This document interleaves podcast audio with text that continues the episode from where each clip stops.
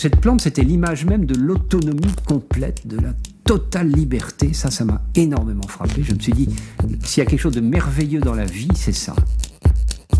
Maintenant, quand on parle des abeilles, ben, on, on parle des abeilles connectées avec des fleurs, connectées avec des champs, connectées avec de l'agriculture, connectées avec... Ça veut dire connectées avec nous. Les écologies sont plurielles, faites d'horizons joyeux et de menaces d'effondrement. Ce sont des catégories lointaines, des labels, des boussoles morales. Et au quotidien Elles se diffusent, infusent les programmes politiques, la pratique du fonctionnaire, le geste du citoyen. L'écologie fait naître des professions, des vocations, des discours de transition et des déclarations d'intention. Notre pari, tendre l'oreille et faire écouter cette diversité et distinguer à l'horizon les modèles de société. Je répète, c'est une tragédie. Avoir une agriculture qui ne peut pas produire sans détruire, ça veut dire qu'on est sur une voie de suicide. C'est tout. Voilà. L'agriculture urbaine. Nourrir la ville et sauver les terres un vent de paroles bienveillantes souffle sur l'agriculture urbaine. Les discours sur la nature en ville font bruisser les plants de tomates et frémir les salades. Et Marseille dans tout ça Eh bien, elle ne fait pas exception, bien au contraire. Les citoyens, les élus, les faiseurs de ville et les maraîchers réfléchissent au futur, aux journées des agricultures urbaines en Méditerranée, se fréquentent aux apéros de la Cité de l'Agri, se rencontrent dans les fermes pédagogiques et dans les épiceries paysannes. Les planètes s'alignent donc, même en politique. Pour la municipalité comme pour la métropole, l'agriculture figure au cœur des nouveaux projets d'urbanisme. Des terrains destinés à la construction sont sanctuarisés et on redécouvre les anciennes terres agricoles qui ceinturent la ville au pied des massifs calcaires. Mais ces projets sont-ils pour autant durables? À quoi servent-ils vraiment? À transformer notre rapport au vivant? Est-ce donc un divertissement de citadins ou bien une révision profonde de nos modes de consommation?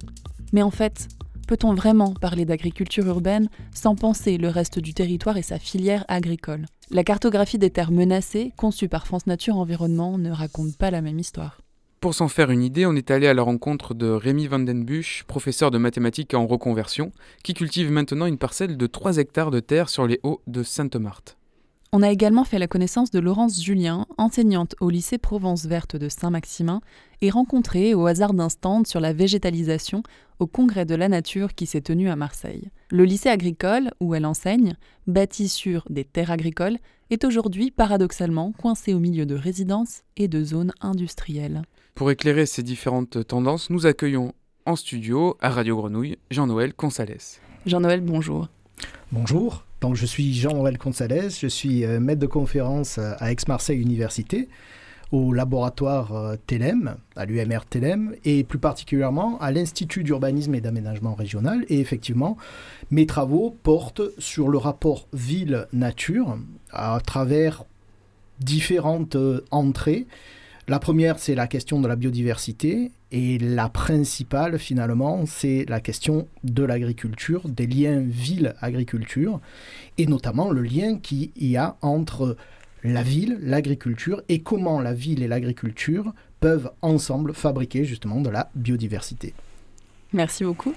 Donc on va écouter euh, plusieurs entretiens euh, de ces euh, deux grands prix qu'on a choisis, hein, que ce soit l'agriculture urbaine à travers l'exemple de Rémi et l'agriculture périurbaine, ou je ne sais pas comment l'appeler, cette agriculture qui est celle de Saint-Maximin, euh, à travers donc euh, l'entretien qu'on a fait avec euh, Laurence. On écoute le premier extrait, donc Rémi, paysan récemment installé donc sur les hauts de Sainte-Marthe. On visite avec lui une partie de son exploitation. Ah bah oui, il est à vélo. Donc ça doit être Rémi qui descend en vélo d'un chemin creux entre des rangées de choux, je pense, et des terrains très buissonnants où il y a des mûriers. Ah, c'est beau. Bonjour. Excellent. Euh, on, va direct. non, ça va aller. On va partir directement. Euh, là, on est chez Florence ici? Florence, on en fait, on est trois lauréats à avoir remporté l'appel à projet ici. Ok. Et du coup, il y a Florence, Quentin et Alice qui sont ensemble en GAEC. Et moi, euh, je suis derrière. Ok, excellent. Oui, il y a trois parcelles du coup. ouais, exactement. Ok.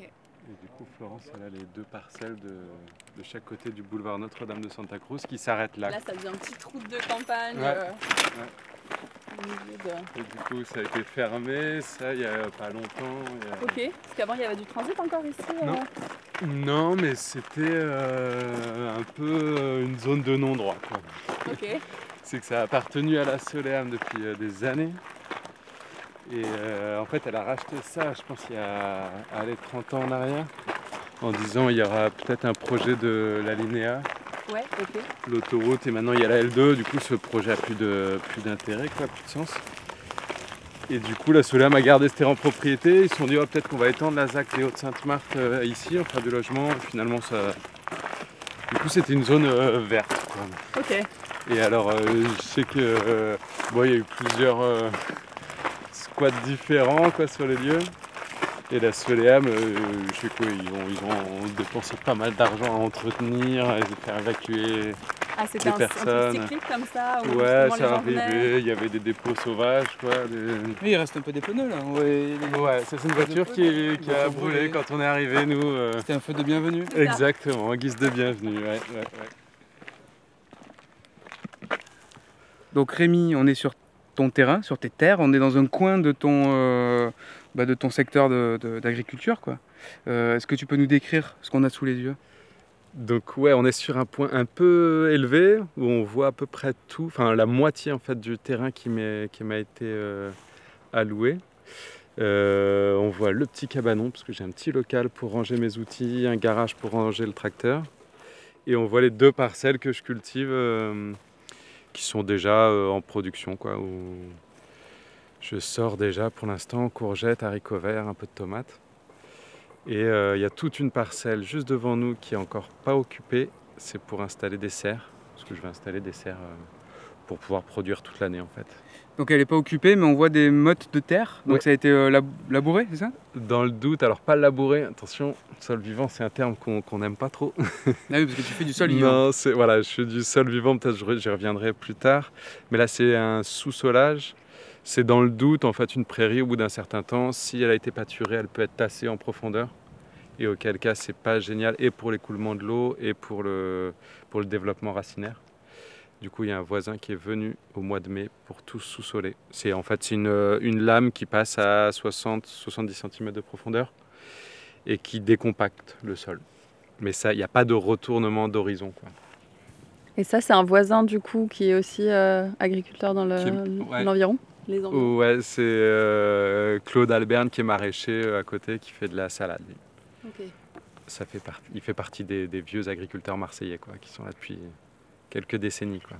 Et justement, aux environs de, de ce, de ce terrain, il y a encore beaucoup, au-delà du coup des trois parcelles qui ont été attribuées euh, euh, récemment Est-ce qu'il y a beaucoup d'agriculteurs qui sont encore présents et, euh, Présents ou installés récemment, ouais, il y en a, il y en a pas mal. On est euh, sur toute un, en fait une zone verte, quoi, qui est déjà verte.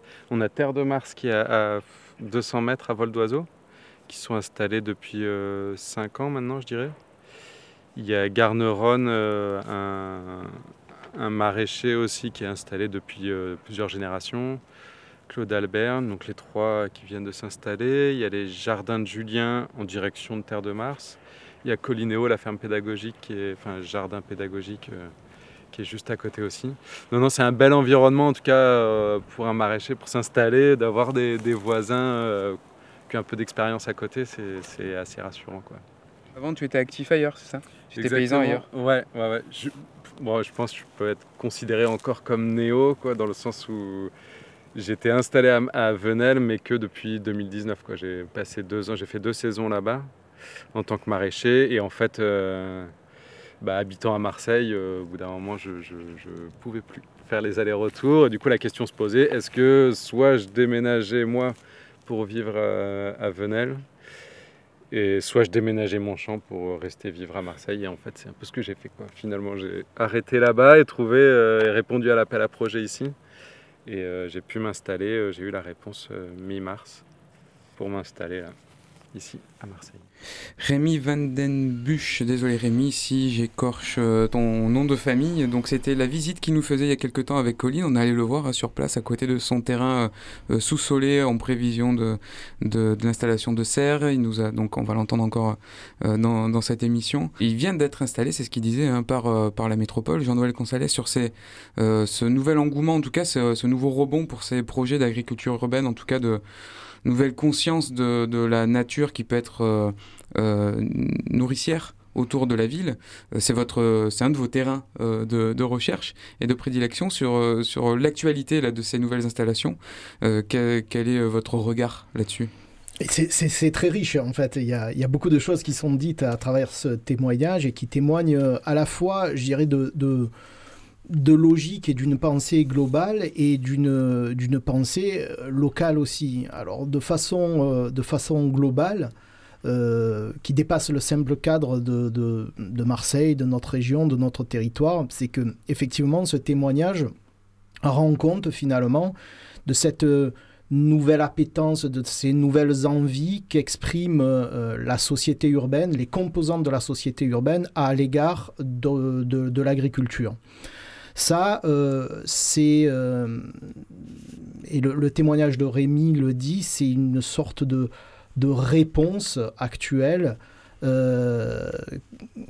à une crise qui s'est amorcée dans les années 90 avec la vache folle notamment, sur la question alimentaire. Et à partir de là, je crois qu'il y a eu une sorte de croisement d'intérêts euh, dans les sociétés urbaines, dans la société urbaine qui en France est majoritaire quand même, on va dire très largement majoritaire, de croisement entre finalement une volonté de mieux consommer, d'aller vers euh, le sain, le supérieur, euh, et qui se traduit par exemple par, par le bio, et aussi qui se croise, je disais, avec une, une pensée environnementale et écologique, j'allais dire. Et tout ça fait que finalement, euh, après le milieu des années 90 et la crise euh, et ces crises alimentaires, on en arrive à des réponses territoriales euh, de, de, cet ordre-là.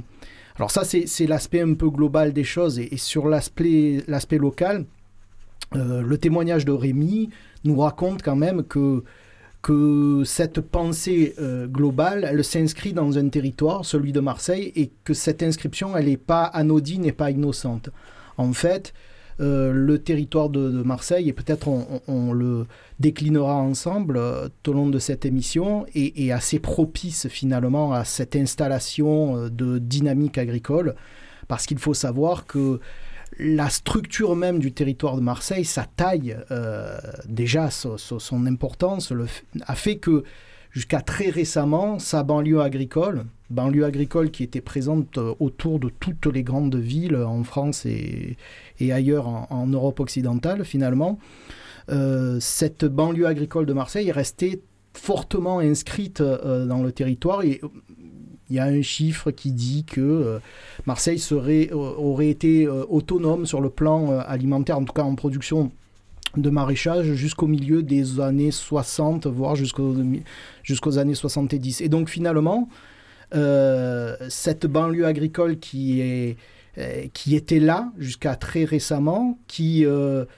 a perdu finalement de sa dynamique, qui s'est enfrichée, qui s'est finalement qui a été abandonnée à des dynamiques naturelles, cette immense banlieue agricole finalement aujourd'hui est réinterprétée euh, par l'agriculture. La, par et l'expérience de, de, Rémi euh, ben, témoigne de cette réinscription, euh, cette relocalisation finalement de l'agriculture sur un territoire qu'il a été et, et qui, qui, demeure finalement, et on en parlera, qui demeure à la fois dans sa dimension naturelle et écologique sur le territoire et à la fois qui est réinterrogé dans sa dimension agricole. Oui, parce que c'est resté des, enfin, des, sortes de friches quand même, des, des réserves foncières, c'est ça? Parce que euh, peut-être le cas particulier de Marseille, on va même l'étendre à la métropole, hein, ex-Marseille, c'est qu'il y a peut-être du retard sur euh, les aménagements urbains par rapport à d'autres métropoles et qui fait que il y a des zones qui sont restées inexploitées qui maintenant peuvent être euh, réinvesties parce que sur d'autres endroits qui ont été complètement euh, bétonner, on peut plus euh, détruire pour réinstaller, euh, remettre de la terre, ou alors ce serait extrêmement coûteux. Enfin, est-ce qu'en fait c'est pas une opportunité d'un retard historique? Tout à fait. Je ne sais pas si c'est dû à, un retard plus qu'à la structure même du, du, territoire. par exemple, si on, compare la, taille de, de, de, Paris et de Marseille, sans rejouer éternellement ce match-là, mais, mais en termes de taille, ça n'a rien à voir. Donc de fait, euh, euh, lorsqu'on mobilise la question de l'agriculture urbaine sur un territoire urbain comme celui de Paris, on va mobiliser une réalité territoriale qui n'est absolument pas celle de Marseille parce que euh, on est dans une autre taille de, référence finalement. Et, on en parlera tout à l'heure, mais aussi ça s'explique par euh, aussi une autre réflexion à l'échelle métropolitaine. Notre métropole est marquée par un polycentrisme, c'est-à-dire qu'il y a plusieurs villes et donc entre ces villes, il y a des interstices qui ont été, euh, qui sont naturels ou qui euh, traditionnellement ont été agricoles, si vous voulez. Et, euh, hum, et, et, et, c'est vrai que dans d'autres territoires, on est plutôt sur des territoires qui sont plutôt centrés autour d'une ville et, finalement, cette ville, elle, s'étend, elle se densifie extrêmement, alors que nous, on est, plutôt sur des territoires des interstices. Et que finalement, euh, il y, a cet aspect euh, spatial, mais il y a l'aspect historique aussi, qui fait que, en fait, euh, après cette banlieue agricole dont je parlais, si on est à l'échelle de Marseille, de la commune de Marseille, elle s'est urbanisée euh, durant les Trente Glorieuses, fortement. Elle a perdu son statut de banlieue agricole pour devenir une banlieue résidentielle. Mais cette urbanisation s'est faite sur un territoire tellement grand que finalement les cités sont venues occuper euh, un vaste espace et en laissant beaucoup d'entre-deux, beaucoup d'interstices. Et ces interstices sont enfrichés, sont devenus de la nature naturelle et ces interstices qui étaient jadis agricoles sont aujourd'hui réinterprétés. Tout ça pour dire que je pense que ce qui pouvait apparaître comme une faiblesse en encore quelques années de notre territoire apparaît réellement comme une force. Et d'ailleurs, on ne s'y trompe pas parce que tous ces ces agriculteurs urbains qui viennent s'installer à Marseille, qui, pas pour la plupart, mais pour, pour un bon nombre quand même, viennent d'autres, d'autres territoires, euh, d'ailleurs finalement, viennent chercher ce potentiel foncier euh, à Marseille, qu'ils n'ont pas peut-être sur, sur, sur, d'autres, territoires. En fait, c'est la conjugaison, généralement, quand on, parle avec les agriculteurs urbains qui viennent s'installer sur, sur Marseille, c'est la conjugaison euh, des attraits du soleil et de notre territoire avec ce potentiel énorme que, que, présente la ville et qu'on ne retrouve pas ailleurs, par exemple. Et du coup, ça me permet de faire le lien justement entre cet enfrichement, euh, cette, périphérie euh, agricole et euh, d'autres espaces justement comme celui de Saint-Maximin qu'on a pu interroger, où là, les zones agricoles ont été un peu mitées par du bâti et où sur ce, lycée qui était entouré d'espaces de, agricoles, d'arbres fruitiers, enfin on va, on va l'entendre, se retrouve aujourd'hui pris, enserré au, au, sein de centres de zones euh, industrielles et commerciales. Et donc ça interroge beaucoup le rapport entre cette promotion de la nature en ville, cette promotion de l'agriculture urbaine, et en parallèle euh, d'autres espaces qui, eux, interrogent euh, de manière assez forte l'expansion de l'urbanisation sur des espaces agricoles qui étaient avérés depuis plusieurs années. Donc on écoute Laurence Julien, c'est ça que tu allais voir, donc au lycée agricole de Saint-Maximin, et donc qui est éducatrice vie scolaire et responsable du maraîchage. Donc nous sommes à Saint-Maximin, la Sainte-Baume, le nom euh, complet. Et euh, nous sommes non, loin, une ville à peu près de 16-17 000 habitants maintenant, euh, non loin de Brignoles, qui est le chef-lieu. Nous sommes situés dans une plaine, plaine viticole principalement viticole. Au départ, l'école, c'est une école euh, d'enseignement ménager, on appelait ça. C'était pour les jeunes filles, en fait. C'est les sœurs dominicaines qui ont créé cette école. Donc ça se situait là en centre-ville. Ça a été abattu maintenant. C'était un, petit bâtiment euh, sur la route de Barjol, ce qu'on appelle la route de Barjol, qui va vers le centre de Saint-Maximin.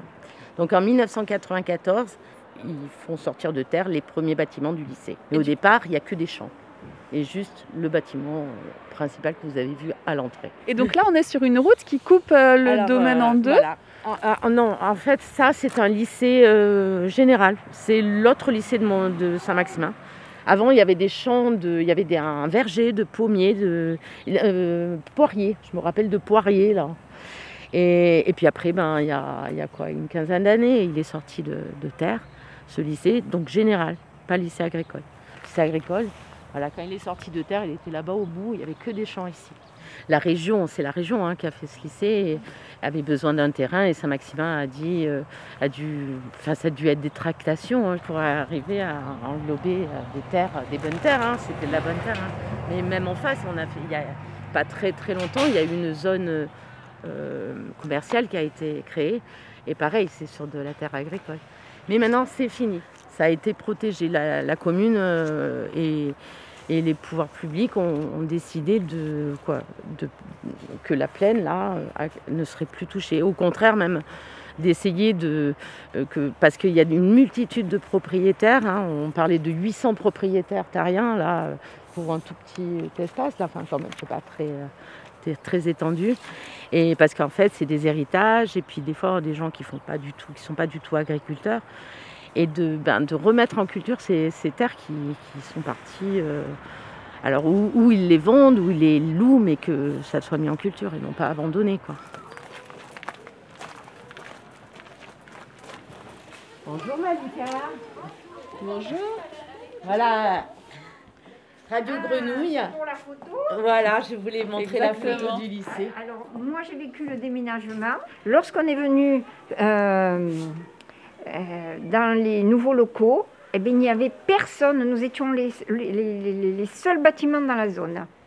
Et au fur et à mesure, eh bien, il y a eu l'EHPAD, le lycée, le centre commercial, la zone commerciale. Voilà ce que je peux vous dire. Donc, c'était vert, c'était très vert. Et la Provence verte, eh ben, c'est ça, c'est la ruralité, euh, le vert eh ben, aussi parce qu'on est, on est, on est une exploitation bio hein, depuis 2013. Et en plus, on est à l'origine de tellement de projets. Le projet alimentaire territorial, par exemple, c'est euh, le lycée qui a été, euh, qui s'y est, mis, qui a, qui a fait le, le, déroulé, quoi. Donc, euh, on est partie prenante. Il y a eu ben, l'espace test, il y a eu la construction de la légumerie, il y a eu la construction d'un PVC, d'un point de vente collectif. Il y a eu, euh, voilà, on est euh, vraiment euh, toujours à fond dans les projets. Là, bientôt, une, un campus, un campus va voir le jour pour tout ce qui est alternance. voilà.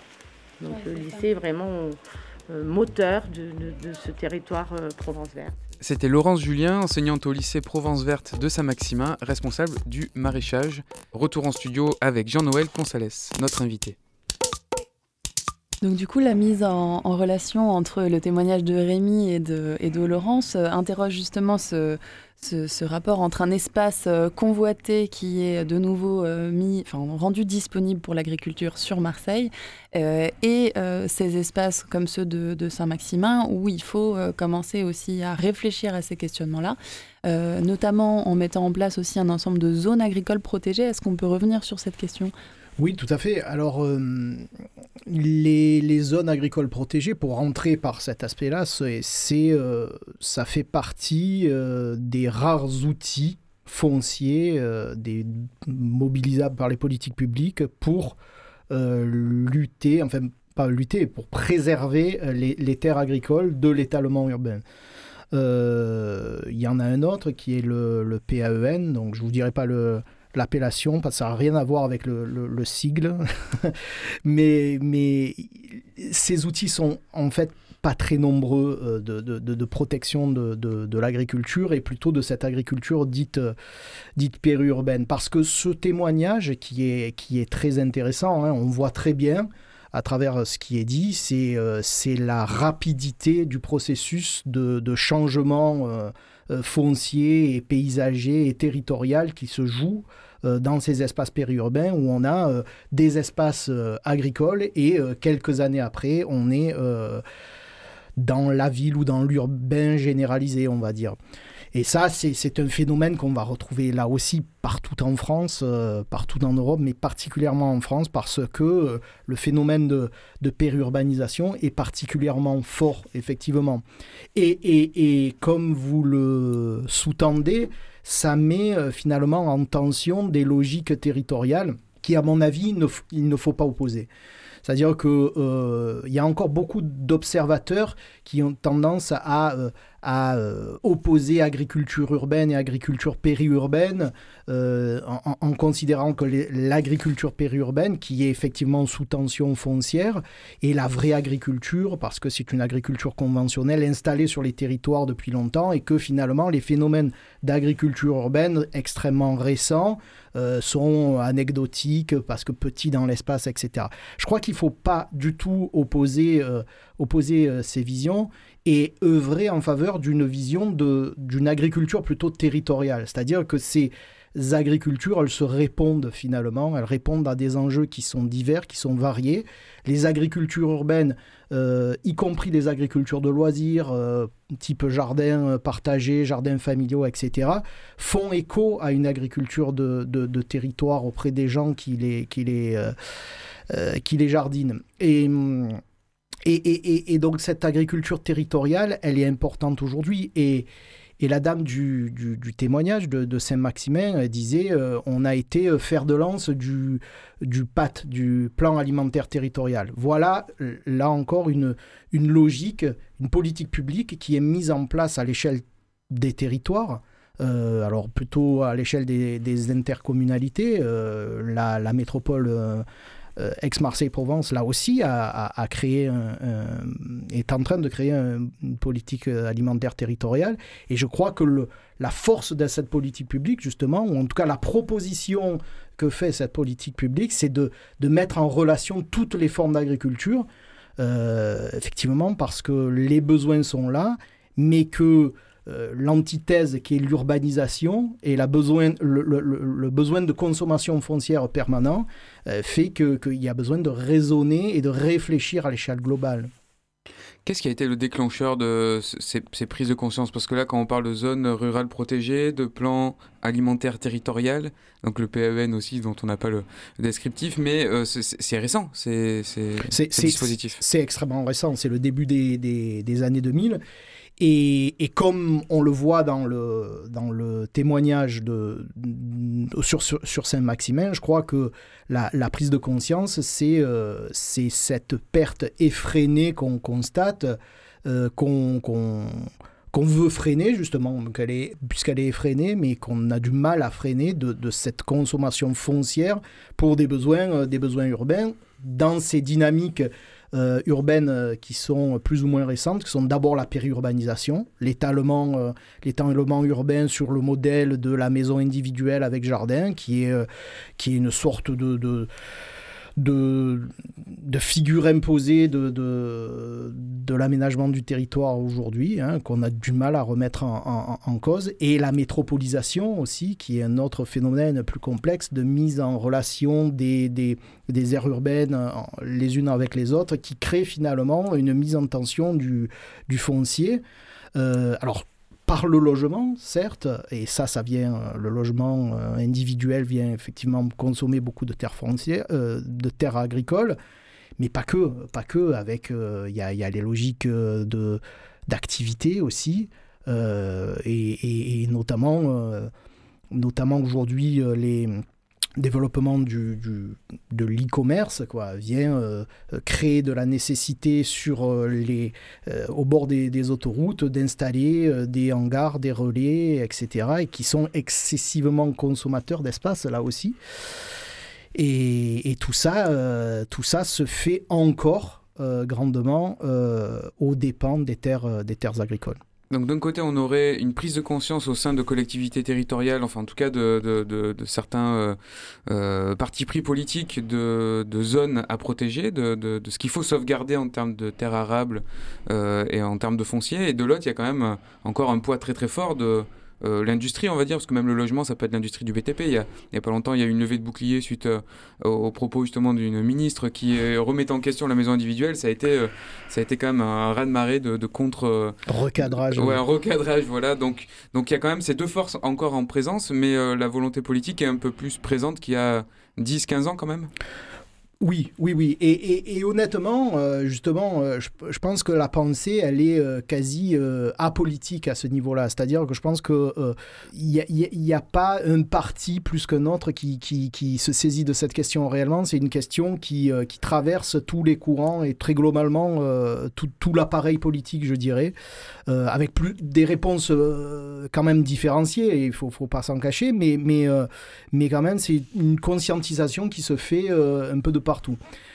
Mais le problème que, vous mettez en avant, je pense que euh, derrière cette prise de conscience de dire on, a là euh, les bijoux de la couronne euh, et cette identité même des territoires français qui est l'agriculture qui disparaît à grands coups de, bétonisation, et ça il faut préserver, mais on est là dans une économie, j'allais dire, qui n'est pas de l'ordre de la rentabilité immédiate. Et, on a une sorte toujours qui vient s'opposer à des logiques de préservation, une logique de la rentabilité immédiate et des besoins immédiats de l'économie qui emploie et qui crée de la richesse, qui a besoin de consommer euh, du, foncier. Et donc, euh, aujourd'hui, je, dirais qu'on est toujours à quelque échelle que ce soit de, la réponse de la, des, politiques publiques en termes d'urbanisme, dans une sorte d'essayer d'arbitrer euh, ce qu'il faudrait et le long terme avec les nécessités de l'ultra court terme et de créer de l'emploi, de la richesse euh, dans, euh, dans la conjoncture économique telle qu'elle se crée aujourd'hui ou elle se pense aujourd'hui. Oui, la richesse étant aussi euh, enfin, en tout cas, envisager comme à court terme une richesse euh, aussi périssable. C'est comme ces remises en question de, aussi de, de, ce que peut être le, le produit intérieur brut euh, d'un pays. On sait très bien que ce sont en fait des. C'est d'où on regarde qui va faire cette valeur-là. Donc c'est vrai que la richesse agricole est peut-être une, une richesse hautement plus importante que des richesses effectivement industrielles qui vont s'épuiser avec les ressources. Tout, tout à fait, tout à fait. alors là, vous prêchez un convaincu. Oui, et, et, en fait, euh, très honnêtement, euh, je, à titre personnel, je pensais que le monde d'après, euh, pendant, pendant le Covid, allait induire une réflexion justement sur cette temporalité-là et notre rapport à l'espace inscrit dans le temps et dire ben, que le monde d'après allait changer pas mal de pratiques telles qu'elles se, elles se faisaient avant le Covid, mais finalement, euh, le monde d'après, euh, c'est le même qu'avant, peut-être euh, même en pire, je sais pas. Pour rebondir là-dessus, sur ce fameux monde d'après, sur le logiciel avec lequel on va euh, justement euh, l'analyser, le comprendre et sur, avec lequel on va pouvoir agir, euh, ça fait partie justement de la deuxième, du deuxième moment de cette émission. Donc là, on a considéré le foncier sur aussi des problématiques d'urbanisation, comment les formes d'installation sont ou pas prises dans des logiques voilà, de politique publique. Et cette deuxième partie, justement, interroge différemment une fois que, que les personnes euh, euh, commence à mettre un peu la main euh, à la terre, commence à trouver aussi un sens par, par l'agriculture, par aussi le jardinage que vous avez étudié par ailleurs, ça change aussi un peu le logiciel et c'est vrai qu'on y trouve aussi pas mal d'énergie et de, de nouvelles façons de voir. Et on va entendre le témoignage de, de Rémi et de Laurence à ce sujet, qu'en fait c'est aussi de semer des graines dans l'esprit des futurs citoyens, des futurs aménageurs à travers ces formes d'expérimentation, c'est-à-dire que l'agriculture urbaine ou périurbaine, soit en soi vivrière ou non, elle permet aussi de mettre euh, voilà, les mains dans la terre et euh, les mains dans le vivant un peu différemment en fait. J'ai commencé à venir régulièrement vraiment à partir du mois de mai.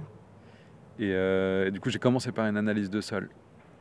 Et en fait, bah, j'étais hyper étonné de la qualité du sol. Du coup, je me suis dit, il y a un problème dans l'analyse. Donc, je l'ai envoyé au GRAB qui euh, c'est le groupement de recherche en agriculture biologique, et qui m'ont dit euh, c'est vrai que c'est assez hallucinant, notamment sur le taux de matière organique qui est très élevé quoi, pour la région.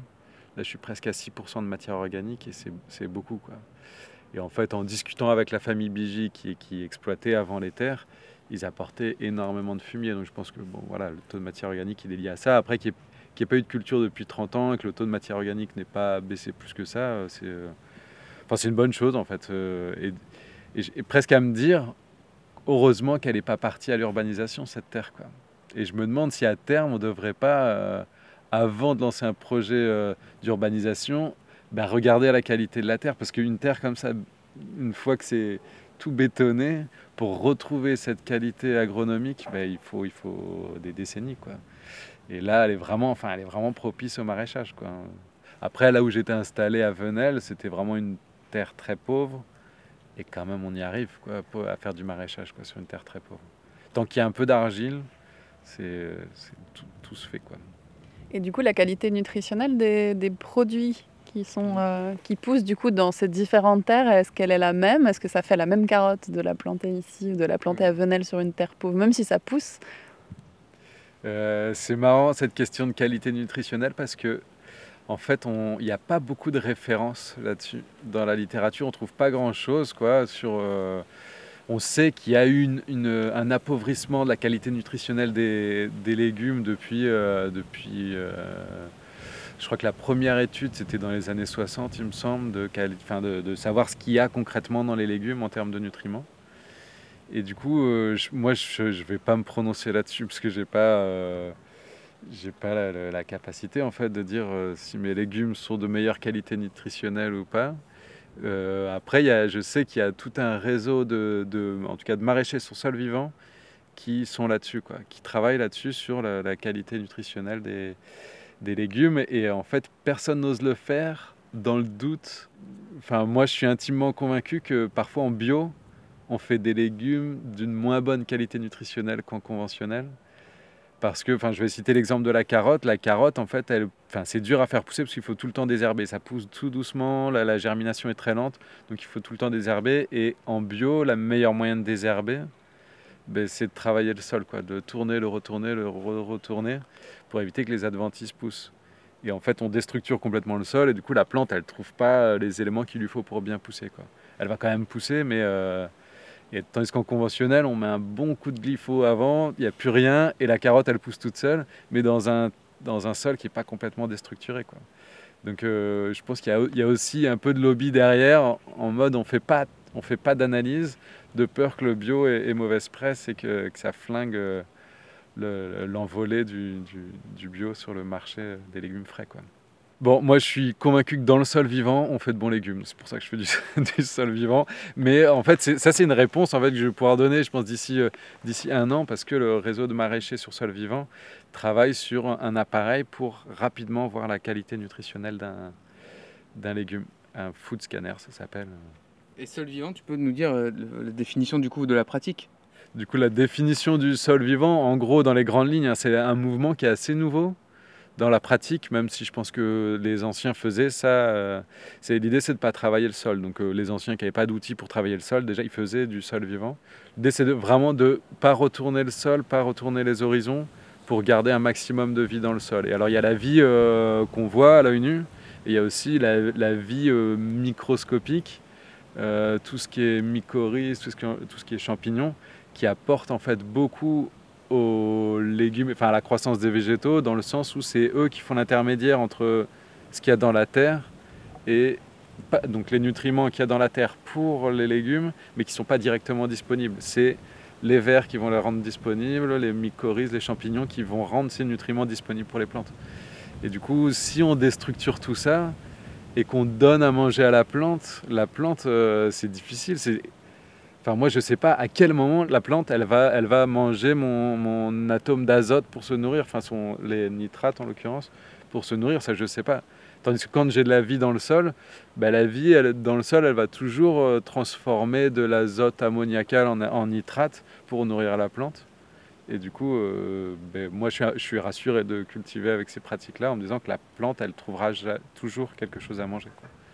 Et c'est la grande différence avec l'agriculture, euh, même en bio, où il, y a beaucoup de travail du sol, c'est que ben, c'est souvent fertilisé selon les besoins de la plante. Et que moi, ok, j'ai les besoins de la plante à, subvenir, mais euh, je ne connais pas les formes précises d'éléments assimilables par la plante et je laisse faire ça au sol. Et du coup, moi, je dis plus que je nourris le sol que je nourris la plante. Après, elle se débrouille, la plante, dans, dans le sol vivant. Dans la cour de notre euh, lycée, il y a justement un sol qu'on a retravaillé en permaculture depuis 6 ans, je crois, à peu près. voilà, donc on, peut dire l'avant-après. Avant, c'était donc de l'herbe qui était piétinée donc par les élèves et tondu. et maintenant, ben, c'est vivant, c'est profond. Euh, ça produit même, euh, on y fait régulièrement des courges, des légumes, des tomates, du raisin, enfin voilà, plein de fruits. Les élèves, ils, passent dans, mais vous verrez, on, ira tout à l'heure, et ils passent, ils pitent euh, un peu de raisin, un peu de, tomates, un peu d'aromatique, voilà. On retourne plus la terre, nous, depuis longtemps. Hein. voyez, là, le sol a été préparé par un tracteur hein, quand même, mais euh, vous voyez que c'est juste sur les, 20 premiers centimètres, c'est griffé, euh, voilà, aéré, décompacté, mais euh, pas retourné. On ne mélange pas la vie du sous-sol avec la vie du dessus, c'est fini ça depuis longtemps. Et les élèves en ont l'exemple et ils voient que, vous voyez là, on a paillé, on évite le plastique le maximum, on a, sinon on utilise la bâche, voyez quoi, pour éviter l'herbe. Hein. Parce que c'est le principal ennemi euh, du maraîcher, c'est l'herbe. On vient d'entendre Rémi Vandenbusch sur sa parcelle maraîchère de Sainte-Marthe. Et Laurence Julien, enseignante au lycée Provence Vert de Saint-Maximin, responsable du maraîchage. On regarde à l'horizon comment nourrir la ville avec Jean-Noël Consales au studio de Radio Grenouille. Et donc du coup, euh, sur, euh, sur cet extrait, je voulais vous, vous vous interrogez sur un article que vous aviez publié en 2018 et vous discutiez justement ces représentations du sol euh, dans, au sein des documents, euh, notamment de planification euh, urbaine. Est-ce que cette considération du sol, cette considération du coup de ce qui s'y passe et du côté ou pas réversible, donc quand on construit un bâtiment, qu'on fait des projets quelconques, est pris en compte par ces décideurs, par ces aménageurs? Très, très, très, très peu. À vrai dire, euh, pour pas dire pas du tout. En fait, ce, témoignage fait, euh, ferait vraiment la transition entre la pensée euh, urbanistique et, l'échelle concrète de l'agriculture, la parcelle. En fait, on est passé dans la logique de l'urbanisme contemporain du, du plan d'occupation des sols au plan local d'urbanisme qui régit, réglemente l'usage, la constructibilité des sols. Et finalement, euh, j'allais dire que le plan d'occupation des sols euh, était presque plus intéressant dans sa, dans sa formulation que le plan local euh, d'urbanisme, parce que justement, il mobilisait, il mobilisait la, la, question du sol. Or, dans l'un comme dans l'autre, le, le, le, sol est considéré comme une surface. C'est-à-dire, une zone. On est vraiment dans une approche euh, zoning euh, en, France et, absolument pas comme une épaisseur.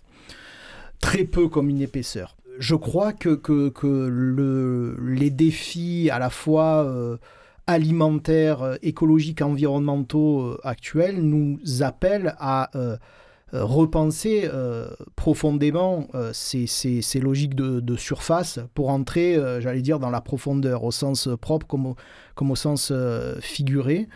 Alors, on commence à le faire, mais j'allais dire presque, presque en creux, presque négativement, puisqu'en fait, aujourd'hui, le sol, lorsqu'il est considéré dans son épaisseur, euh, dans les documents d'urbanisme ou dans les règlements d'urbanisme, c'est plus pour les risques et les dangers qu'il peut euh, charrier, notamment la, question de la, pollution. Aujourd'hui, il commence à avoir des outils, une réflexion sur, euh, sur les, les, sols pollués, et là, le corpus urbanistique a tendance à réfléchir dans l'épaisseur. Mais dans la, la pensée agronomique, le potentiel agronomique de, de ces sols, pas du tout du tout. Et les, écologues qui sont les nouveaux professionnels euh, qui ont l'oreille euh, des municipalités, des métropoles, euh, est-ce qu'ils contribuent justement à changer ce regard? Les écologues, oui, mais je pense que c'est c'est pas les seuls parce que je, je, fais partie de ceux qui pensent que la question de la nature, si on, le formule comme ça, dans lequel on peut rentrer l'agriculture, mais aussi la biodiversité, enfin plein, plein de, thématiques comme ça, euh, euh, à des réflexions transdisciplinaires. C'est-à-dire, c'est pas une, une discipline tirée du chapeau comme ça qui va, qui va régler ou régler le problème ou donner des, des, réponses définitives à un problème. Je crois que les écologues y participent, notamment parce que ce que Rémi a dit, c'est-à-dire à, à, à, réfléchir, penser, prendre en considération ce qu'on va euh, un peu froidement appeler les services écosystémiques euh, de la nature, ce que nous apporte en termes de services la nature. Et on voit bien aujourd'hui que la faune des sols euh, est un agent actif de l'agriculture, qu'elle soit urbaine, euh, territoriale ou périurbaine, il n'y a, a, pas de problème. Donc euh, effectivement, les écologues nous, aident à penser euh, cette, ce vivant qui est un allié pour, pour, pour, pour, pour l'homme. Mais je crois que, que ça, va de pair avec les croisements avec des, des, réflexions d'agronomes, d'urbanistes, de sociologues, etc. Parce que il y a, y, a, y a, vraiment un un corpus sur la question des sols et sur le potentiel qu'ils représentent en ville ou ailleurs euh, qui, euh, qui est un potentiel euh, encore insondé. Parce que moi j'ai l'exemple du couple bourguignon dont on, enfin voilà c'est historiquement c'est ces personnes là ou ce, ce, genre de personnes là qui se sont séparées un peu de certaines institutions dont l'INRA c'est ça? À une certaine époque pour se pencher sur ces questions. Donc aujourd'hui, apparemment, ça se diffuse un peu plus dans certaines euh, collectivités territoriales où il y a cette prise de conscience qui avance quand même un petit peu, malgré le, le, les contre-feux très forts euh, en face. Euh, mais pour cette question justement de la formation, comment ce, qui était la, la question peut-être de certains militants ou activistes dans un coin, aujourd'hui SM, qu'est-ce que Comment, comment on pourrait euh, euh, donner le cadre de, ce, de, ce, mouvement Et en même temps, on constatait au lycée agricole de Saint-Maximin qu'il y avait une carence en formation par rapport à cette, euh, ce terrain-là, justement, de l'agriculture urbaine. Donc d'un côté, il y a des carences peut-être dans l'agriculture même conventionnelle sur la considération même du sol, mais en plus, quand on amène cette problématique euh, en, ville, dans un milieu citadin, euh, il y a plein de paramètres qui changent et il y a aussi du coup une, enfin, une carence qui peut-être peut créer une mésentente ou une, euh, une frontière entre les deux, entre cette agriculture considérée comme urbaine et l'autre plutôt conventionnelle. Oui, oui, oui, tout à fait. Alors, je, je, pense qu'il faut replacer ce, cette réflexion. On, est réellement dans une révolution copernicienne du fer, en fait. On est, on est passé dans, de, de, du monde, de, j'allais dire, euh, des images d'Épinal d'avant les Trente Glorieuses, un monde des Trente Glorieuses qui a complètement changé les manières de faire. Et dans ce que dit Rémi, il y a plein de, euh, d'éléments, la mécanisation, le rapport à la chimie, etc., qui ont complètement révolutionné, changé les manières de faire. Et maintenant, il s'agit de revenir sur ces manières de faire qui sont finalement récentes et, de les réinterroger. Et donc, je, pense que comme, tout changement, ça se fait pas du jour au lendemain.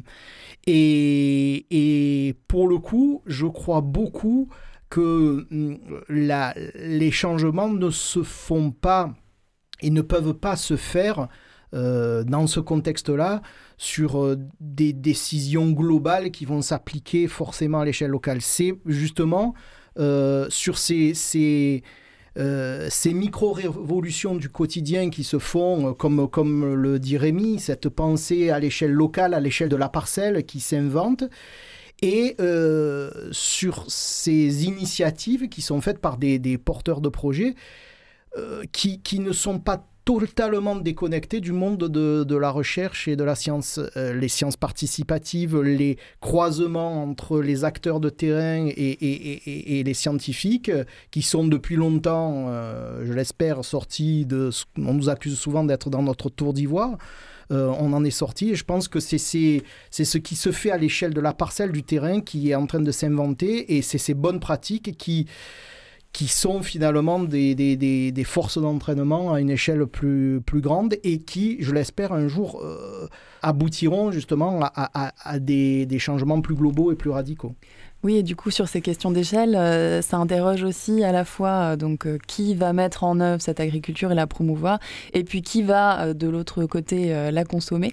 Donc, on va pouvoir écouter le dernier, le dernier extrait de notre entretien avec Rémi pour comprendre un petit peu aussi les enjeux de, de la relation du champ au consommateur et du champ urbain au consommateur. Qu'est-ce qui, qu'est-ce qui se passe, qu'est-ce qui se joue là derrière? Donc Rémi Van euh, paysan à Sainte-Marthe. Il faudrait quand même beaucoup plus de terre que ce qu'il y a déjà de disponible pour nourrir les Marseillais. Mais pourquoi pas, dans le droit de rêver, quoi, de se dire euh, euh, bah, peut-être qu'un jour Marseille sera autonome, en, tout cas en, produits frais. Après, je pense que d'une manière générale, dans l'alimentation globale, tout ce qui est élevage et céréales, typiquement pour moi, ça sort de l'agriculture urbaine et c'est le genre d'activité à garder plus en milieu rural, sur des plus grandes surfaces. Euh, et qu'en ville, euh, enfin les produits frais, pour moi, là, c'est, moi quand je récolte une salade, faut que, enfin je la récolte le matin pour la vendre le soir, quoi. J'imagine même pas la garder 24 heures. Euh. Enfin, c'est, d'où l'intérêt d'être en ville et proche de, de ceux qui mangent ces légumes, quoi. S'il y avait un dessin à faire de répartition géographique de l'activité agricole, de la production, effectivement, ce qui est en frais, c'est ce qui, ce qui est le plus proche. Quoi. enfin, c'est ce qu'on dessine dans les jardins. Euh, typiquement, quelqu'un qui a une maison avec un jardin, ce qu'elle va produire au plus proche de la maison, c'est tout ce qui est aromatique, quoi. Le, basilic, la coriandre. Pour bah, quand on cuisine, on l'a tout de suite sur la main, on la récolte pas un jour pour le consommer deux ou trois jours après. C'est tout ça, c'est ce qui se consomme en frais. Et là, typiquement, en maraîchage, on d'être le plus près des bassins de consommation, c'est ce qui, pour moi, c'est ce qui fait sens. Quoi. La, population la, plus proche serait euh, logiquement la première consommatrice de, euh, ces légumes. Quoi. Euh, alors, est-ce que, quand tu parlais par exemple tout à l'heure d'un magasin de producteurs, à quel endroit il serait situé Plutôt en centre-ville, il y a peut-être le plus grand pouvoir d'achat, ou alors très proche des premiers quartiers qui sont plutôt populaires autour d'ici? C'est vraiment une bonne question pour pousser le raisonnement encore plus loin. parce que moi, là, actuellement, je vends en centre-ville, donc j'ai quand même 7 km à faire. Pour certains agriculteurs, ils disent bah, ça, c'est rien. Pour d'autres, bah ouais, mais en fait, il y a quand même des gens qui pourraient euh, potentiellement acheter mes légumes qui habitent dans le quartier. Donc, euh, pourquoi ne pas faire ça, en fait euh? Après, c'est pas du tout mon combat.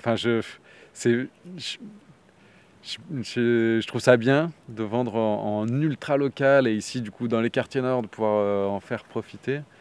Euh, après, là, clairement, moi, je me positionne, enfin, les magasins de producteurs qui s'ouvrent, je le fais pas tout seul, on fait ça en réseau et après réflexion commune, on, les ouvre dans le centre-ville, quoi.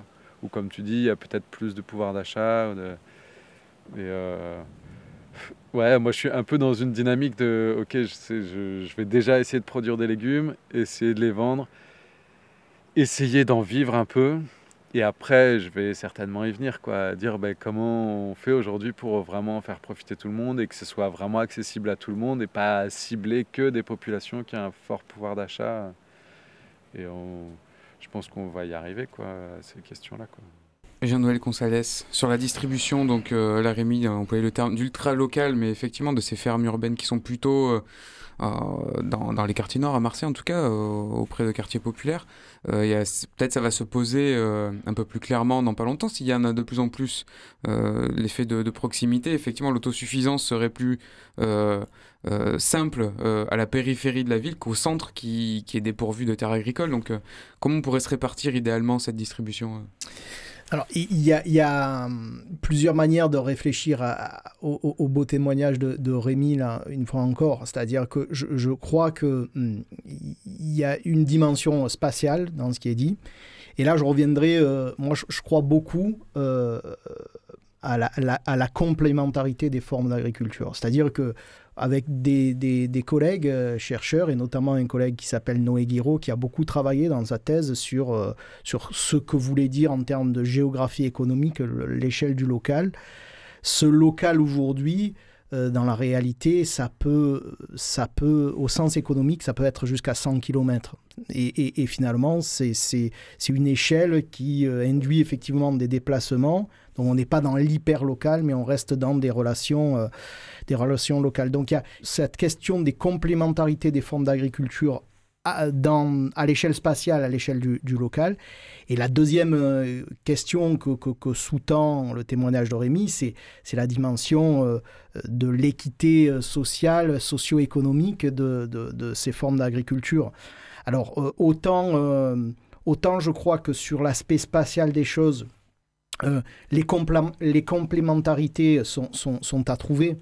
Euh, c'est pour ça que, dans ma réflexion de chercheur sur l'agriculture, je vous disais en, amont de notre discussion, j'interroge les formes d'agriculture à l'échelle métropolitaine, incluant le périurbain dans sa relation à l'urbain et incluant des formes très professionnelles à des formes de loisirs comme les jardins euh, collectifs et, partagés qui peuvent avoir cette forte euh, dimension euh, alimentaires euh, dans, dans, dans.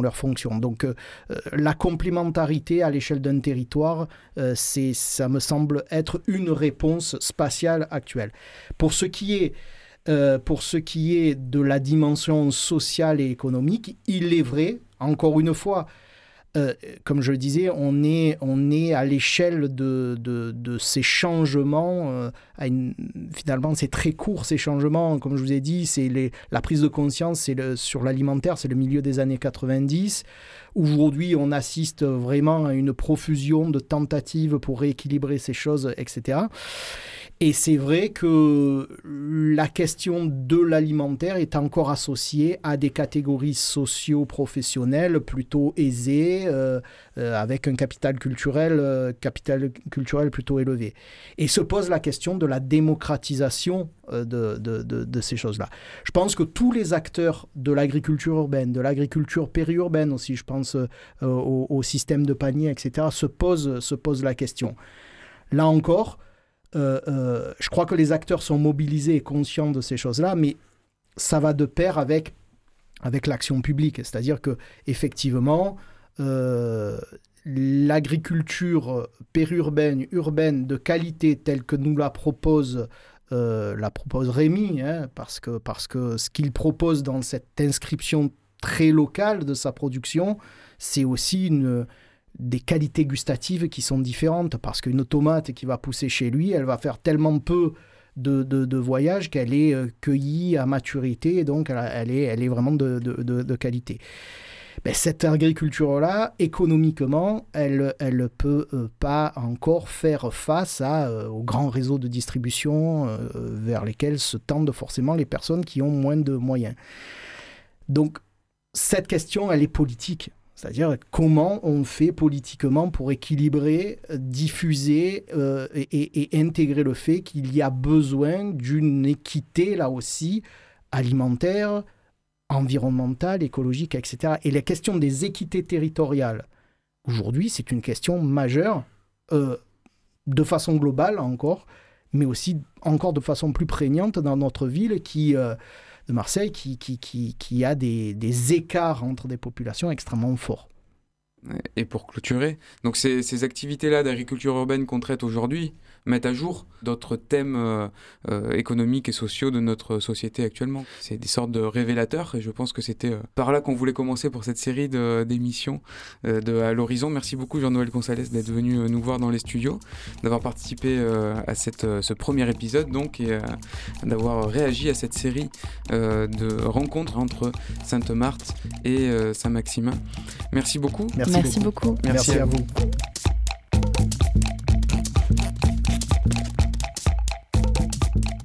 Colline, qu'est-ce que tu vois à l'horizon À l'horizon, je vois une tomate à cueillir au feu rouge, un pissenlit biologique sur du béton vivant. Et toi, Jean-Baptiste, qu'est-ce que tu imagines? Je vois une ville résiliente, un îlot de fraîcheur sous des mycocouliers, euh, peut-être un tracteur qui manœuvre sur la plaine. En attendant, retrouvez les épisodes de la série À l'horizon sur Radio Grenouille en FM, Web Radio et DAB+, et sur la plupart des plateformes d'écoute en ligne.